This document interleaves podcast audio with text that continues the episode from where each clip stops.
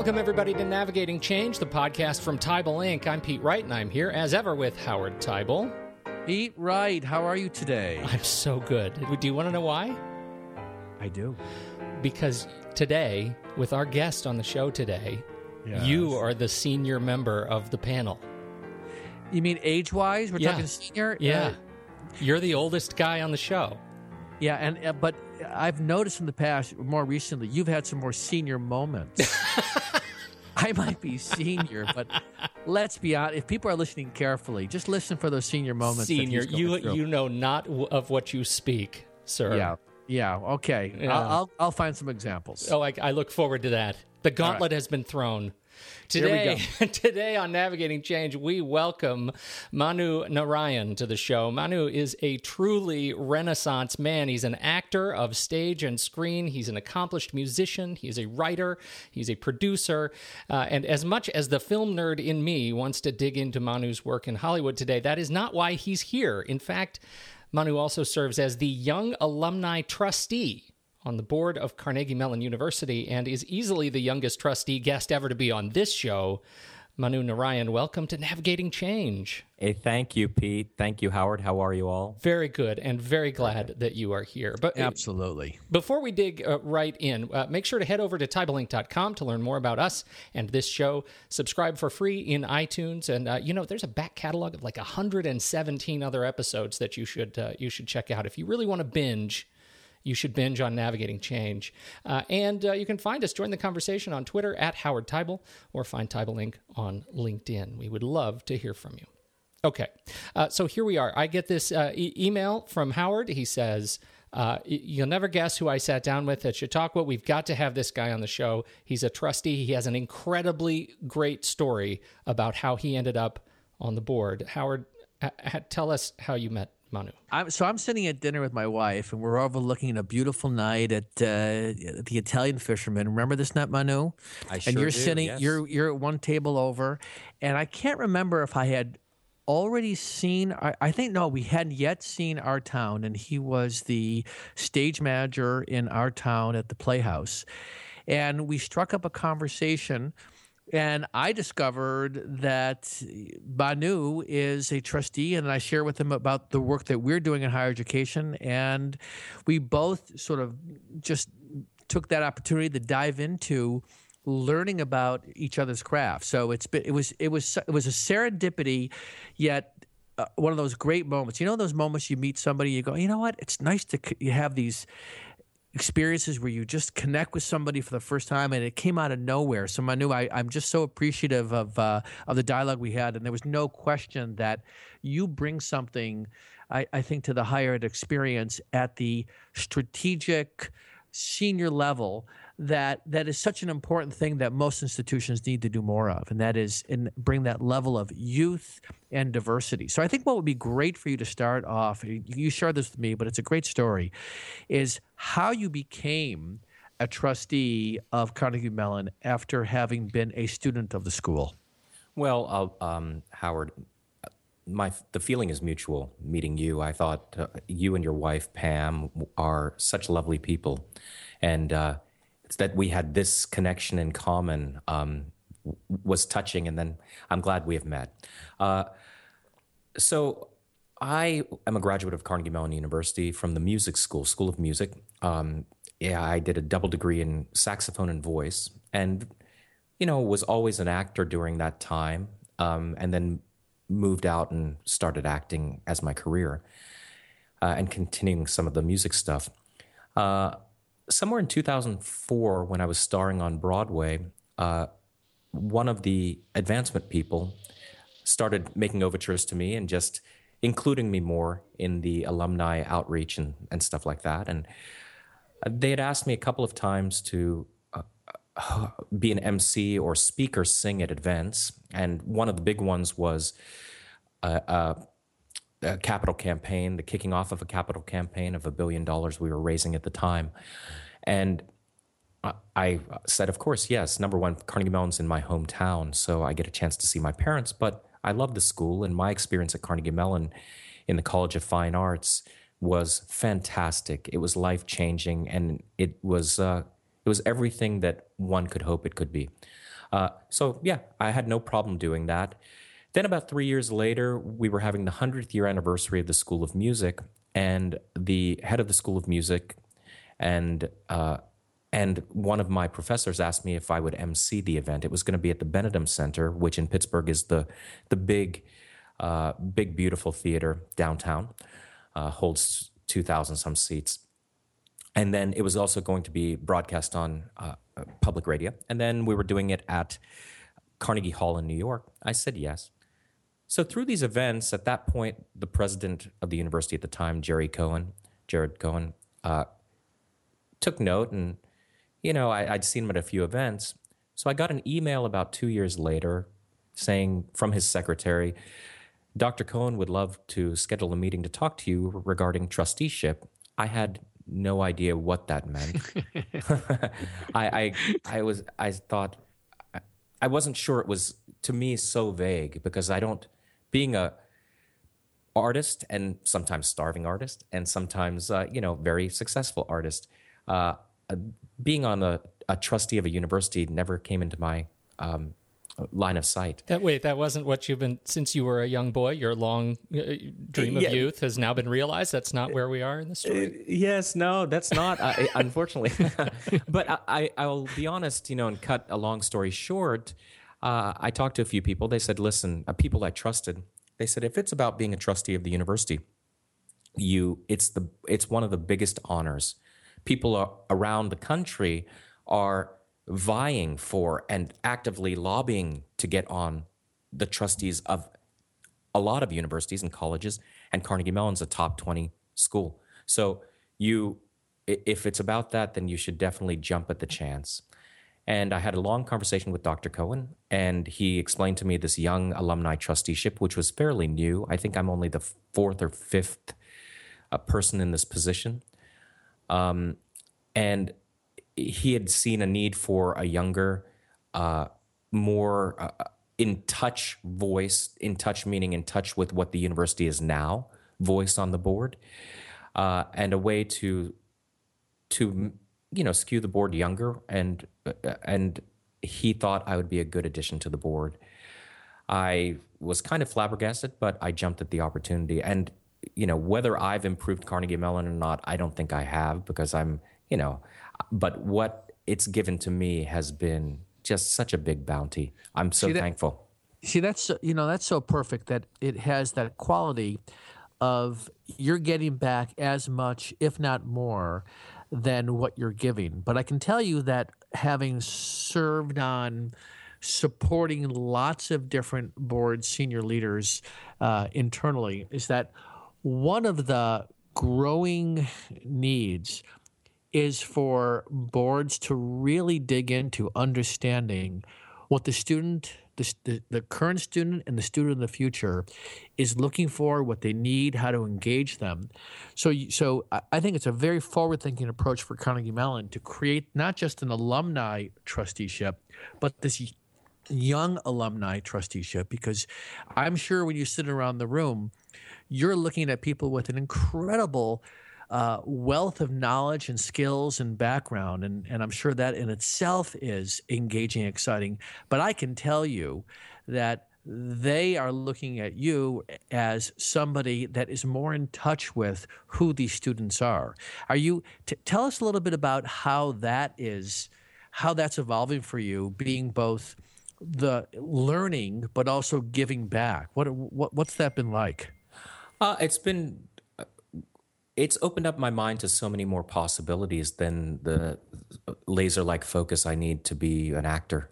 and, and it's been fantastic to get, first of all, everybody on the board, when you look at their resumes, it's, it's scary to be in the room with people like like David Tepper or like Ray Lane or you know so many other people and but th- they couldn't be nicer and more welcoming. Yes, and exactly. For me, one of the the big joys and kind of out of body experiences has been to meet people whose buildings I was in. the name is oh, like the their building. name is on it. Oh my god, yes. you are talking to legacy. That's yeah. fantastic. Well, and people who have really invested their time, their energy, and their family into the building of Carnegie Mellon. That's huge. Yeah. That's something that whether you're on the name of a building or not, what's wonderful to be in a room with is a bunch of people who are solely committed to the betterment of the university. And that's fantastic. We all have the same passion and excitement for the university. And, you know, th- that that's apparent in every meeting. In terms of the uh, you know the experience of being on the other side, having been a student at Carnegie Mellon. What are you, what are you discovering being on this other side of it? You know the the business of running a university. You know if you think about the role of uh, of a of a board, it's first and foremost they're the fiduciary. They really are the ones that are responsible for the ongoing health and sustainability of the institution.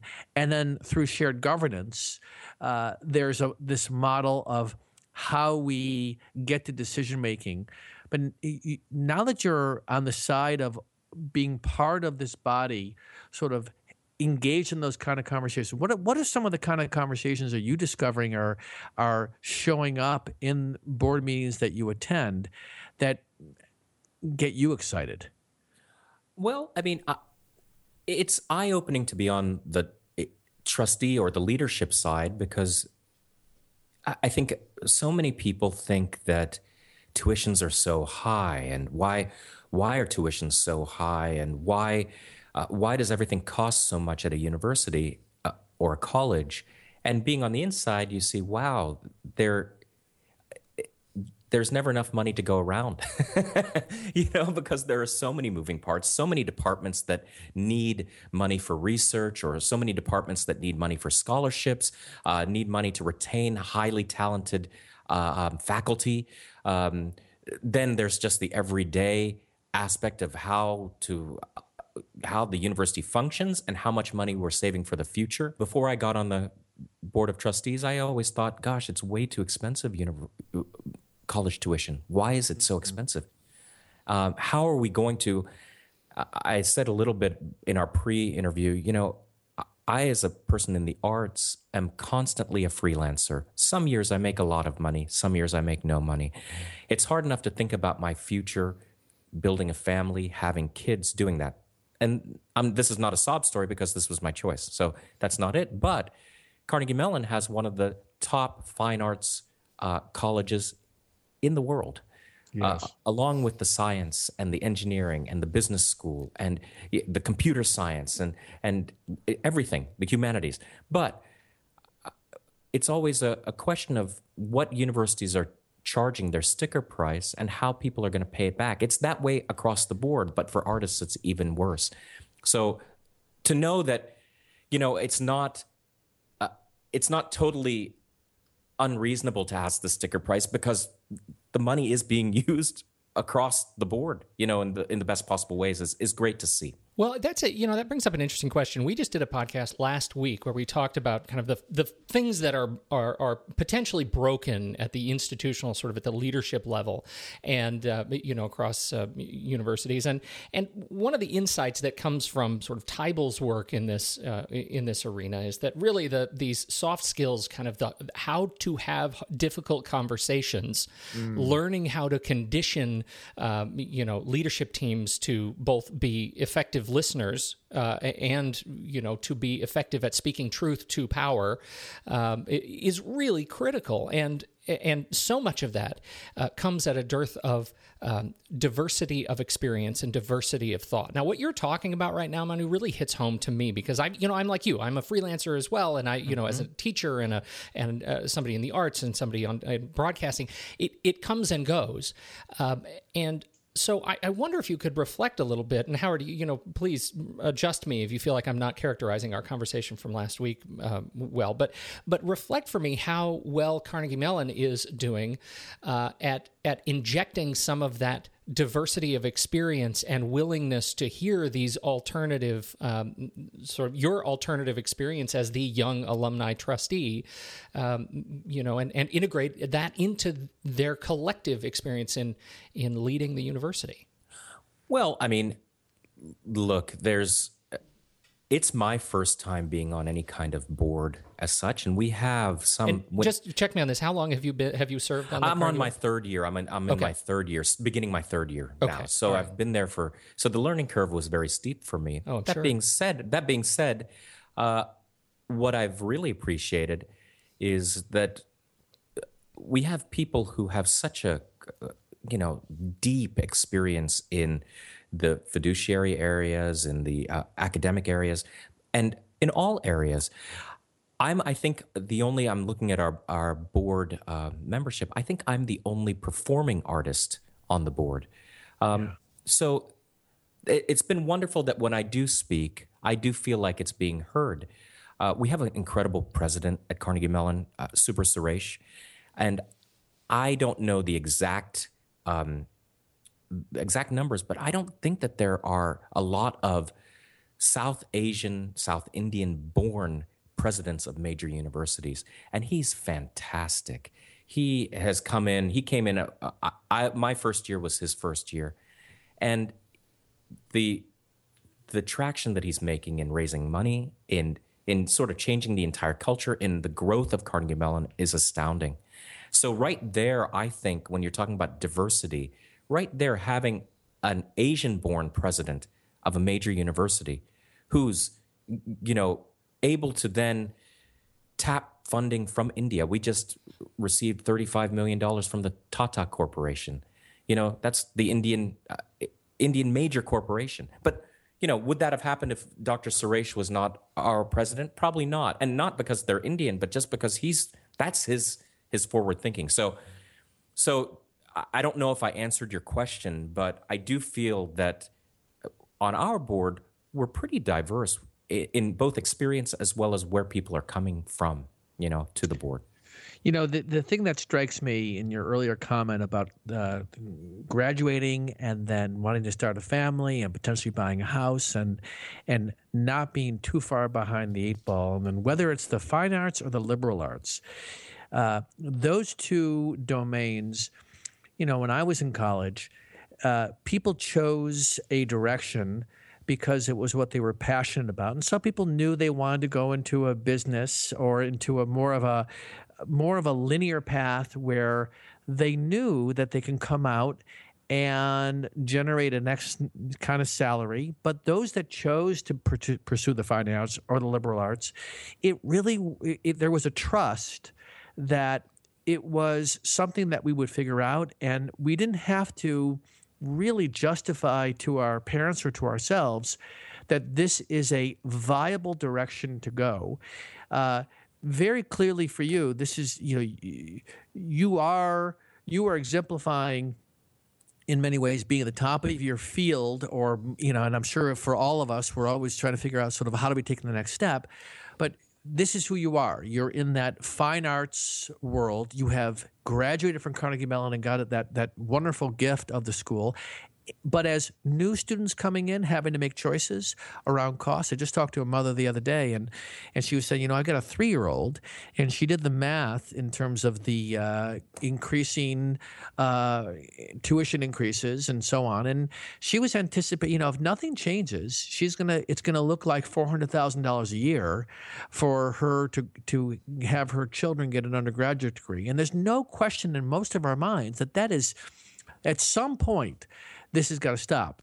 And so what's what's what's fascinating for me listening to you and and reflecting on your physical presence on the board is I can tell you that just your physical presence is a important reminder to people that we need to be making sure that the decisions around the cost structures, as Pete talked about, the difficult conversations, how do we make sure that people who don't come of means can still come here, uh, recognizing that over time, our, our population in this country is continuing to become more and more diverse from uh, different cultures. And therefore, how do schools like Carnegie Mellon, who in some ways, on some level, relative to many schools I work with, uh, don't have to worry about thriving. Uh, Carnegie Mellon is at is in that tier of institutions that they have to be mindful of their cost structure, but they're not having a surviving conversation. So, so in many ways, I can tell you that I think your your your physical presence without even having to do much, just people looking over and seeing you and recognizing that you represent a body of a kind of students that that the school needs to be continuing to paying attention to, especially from a cost structure. That that was exactly my thought too, Howard. And and just a few minutes ago, Manu said uh, that you know he says uh, I don't uh, I don't feel like I really have changed the the board structure that much, but it's certainly changed me. I find that a dubious claim, and I wonder if you're you're uh, selling yourself short. in that regard. Well, well you know, Thank you, thank you for that. But we have a we have a large board, and uh, everyone is working very very hard. So if I somehow contribute to that, I'm very happy. But for me, the change for me has been profound, and I'll always be thankful for that. And I, you know, I, I agree on one. I think one of the things that I hope happens around the country, and you know and today I'm speaking for myself. I hope you know that I, am not. I don't represent Carnegie Mellon other than being a, a, trustee. But what I, what I say are my personal opinions. Um, but I do think that the fine arts always gets short shrift, and I I hope that in leadership positions on boards around the country, a lot of times the people who could really influence a university board might not have the capital to um, donate at a high level to right. be on that board, but their voices are needed because I think one of the things fine arts in a university setting are, are in many ways they enhance student life. Um, they also are an investment into the future of the culture and the society of this country as well as the world. And if we have those programs there, we do need people who can who can advocate for those programs on the on the board. So I, I I'm very thankful that I get to do that on our board. Howard, you know, when I think about this alumni, uh, this young alumni trusteeship, uh, is this something that you have seen across other uh, boards and institutions? Is this uh, seems it, it sounds based on our you know last couple of years doing this, it's still fairly an anomalous kind of role. Well, you know, my, my, guess is, and this is what you know, real testament to Carnegie Mellon's leadership, is that they understood that we need to put a stake in the ground here and start something. My guess is, Manu, this is the beginning of something. And this is not only going to be an opportunity for you, but for future uh, leaders who are graduating from the school who represent a voice that are not quote unquote the typical trustee can bring that sense of this is what's going on in schools. Now, every school, every kind of institution, you know, if you're talking about Jesuit schools, you will see diversity on there with at times some faculty, but clearly Jesuits, and they're they're they they bring a perspective that is critical to the Jesuit community, and they're not there because of their giving capability. They're there because of their connection to the mission. Uh, what I would say in terms of the young alumni concept is that I'm sure if we researched it, we would see that there are other schools that have done this. I think what's instructive for anyone listening to the show who have an influence into this conversation, whether you're a president or a chancellor or a or a, or a board member, uh, or even a cabinet member, is to start raising those questions. What kind of diversity do we have on our board? And is there a way we can be more systematic about about honoring these other disciplines? You know, to, to your point, you're, you're, a voice for something that could easily get get uh, sort of put aside in the context of the the more profitable kind of programs or the programs that that there's everyone's gravitating to, which is you know STEM, you know which Carnegie Mellon is known uh, for. And I'd argue now we should be we should recoin that term to be STEAM.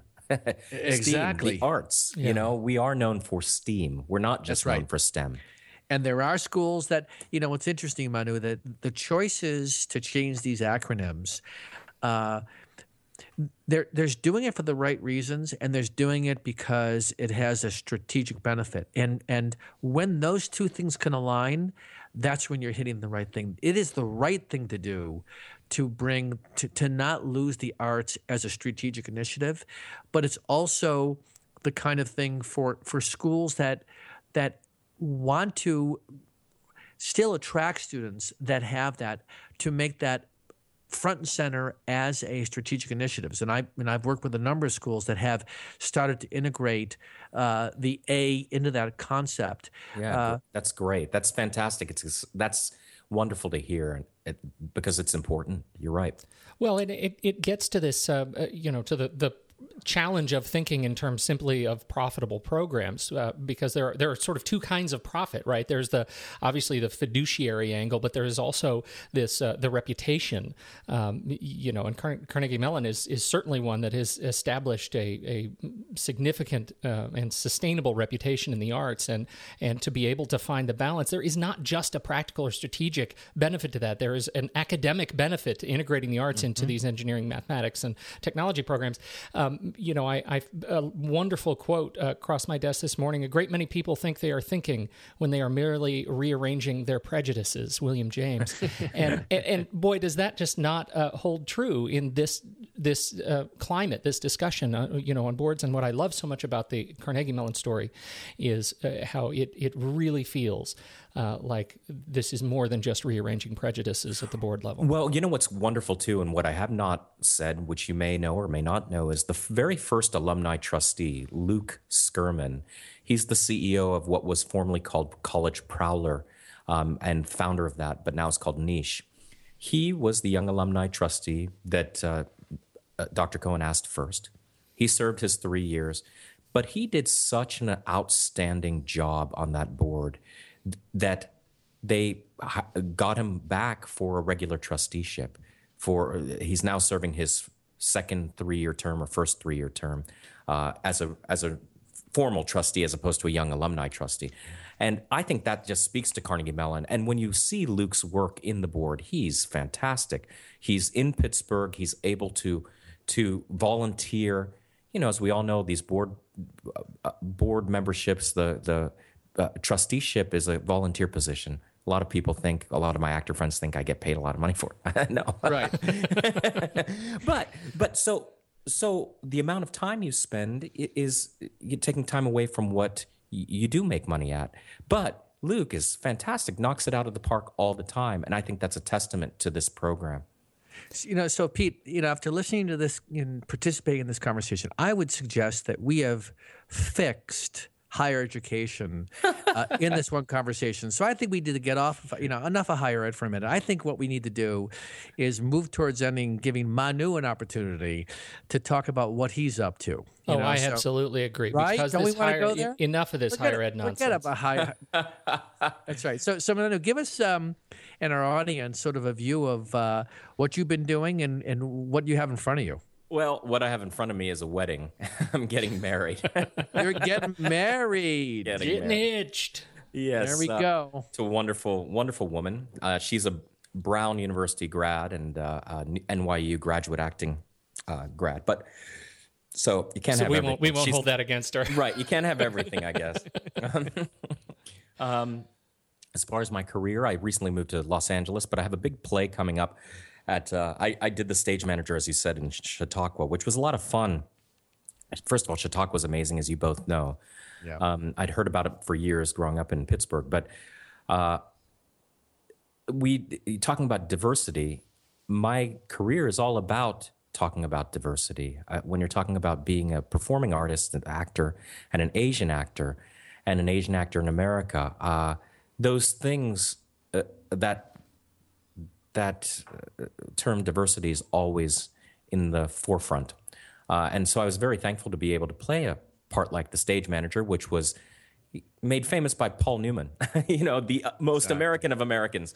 yeah, you can't. Um, you wouldn't call him Asian. And by the way, you were brilliant in that. Oh, thank you very much. But sure. but th- this is the exciting thing for me is that I get to play these roles. I get to play a, a role like Ricky Roma and Glengarry Glen Ross. I'm into at, that. Uh, oh. Down at La Jolla Playhouse, you know, and and most people, it takes creativity on the casting people's side, and it also takes uh, uh, sort of warmth of spirit of the audience side. But once that that threshold has been uh, passed, then everything seems to work in the right context. So.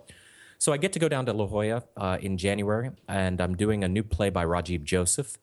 Uh, it is uh, called Guards at the Taj, and it's playing currently in New York City at the Atlantic Theater Company. But Rajiv won the Pulitzer Prize two or three years ago for Bengal Tiger at the Baghdad Zoo. Um, and I'm doing that. And beyond that, planning a wedding has been really, really, uh, you know, exhausting, as I'm sure Yeah, that may everybody be knows. enough. We know. yeah, give yourself give yourself We've a been break. there.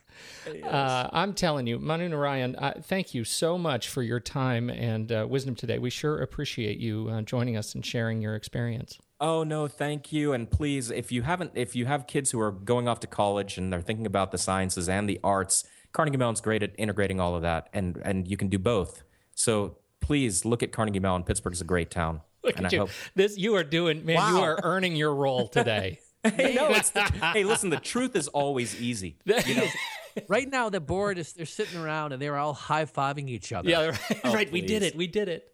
please, no, no, I, I love the place. I, Yeah. you know, I can't say enough about it. Of course you do. It is a wonderful place, and I should add, we uh, we consider uh, Carnegie Mellon friends of the show. You are you are not the first to join us, and and I I'm told you sure not be the Amir- last. Yeah. Uh, You know, I'm sorry to interrupt, Pete. Uh, you know, we had Amir on the show, the uh, chief business officer. Yes, he's fantastic. He's a great guy. He's a he, he moved he's a- from Southern California back to Pittsburgh, and I moved from you know Pittsburgh and New York over to Southern California. He's a rabble rouser and a scoundrel, but a gentleman all the same. We're lucky to have him there. absolutely, absolutely. So thank you, uh, Manu. Do you do you have a place where you would like to point people, a website or something, if you are they're interested in finding out more about you, or or just your Just you could just Google me. Uh, I have a blog, but I, I'll be honest with you, I haven't really uh, done anything with it recently. Let me guess. Let me let me guess. You're working on the wedding. yeah Yeah. right. There's no time for the blog. There's, n- I, Blog blog about the wedding. God, I, There I you go. It's a wedding blog. I think I want to start a, a consultancy that just gives a personal assistant to people who are getting married. And I know they have them; they're called wedding planners. But I think something even more, Oh, yeah. you Oh, know, yeah. more specific. You know what? If you when you when you actually take that on, if you put a business card, uh, we will do our wedding again, and we'll hire you. there you go. Perfect, perfect. I'll give you a, a steep discount. Excellent. uh, thank you, everybody, for joining, downloading, listening to the show. Once again, head over to teibelinc.com for uh, all the subscription information, or just search for us in iTunes. It's an easy way to find us and subscribe. Howard, thanks so much for your time and wisdom, my friend. Yeah, well, this is fantastic, and uh, I'll tell you, you know, there were moments uh, in this conversation, Manu and for Pete, that I begin to feel, and uh, hopefully the two of you had those moments too, where you begin to feel the power of of the kind of conversations with people who are committed to these institutions and why it's so important to do this well as we think about future generations and the increasing diversity of our culture. So, so Manu, I, I find that you inspire me because you remind me about how important this work is. So, so I, I, found this to be particularly a, a great show tonight. Well, thank you guys, and and thanks for reflecting so many, uh, so much nice energy back to me. I, I appreciate it, and it's, uh, it's, I'll take it throughout my day today. Thanks. Absolutely, our pleasure. Uh, thank you, everybody. On behalf of Howard Teibel and Manu Narayan, I'm Pete Wright, and we'll catch you next week on Navigating Change, the podcast from Teibel Inc.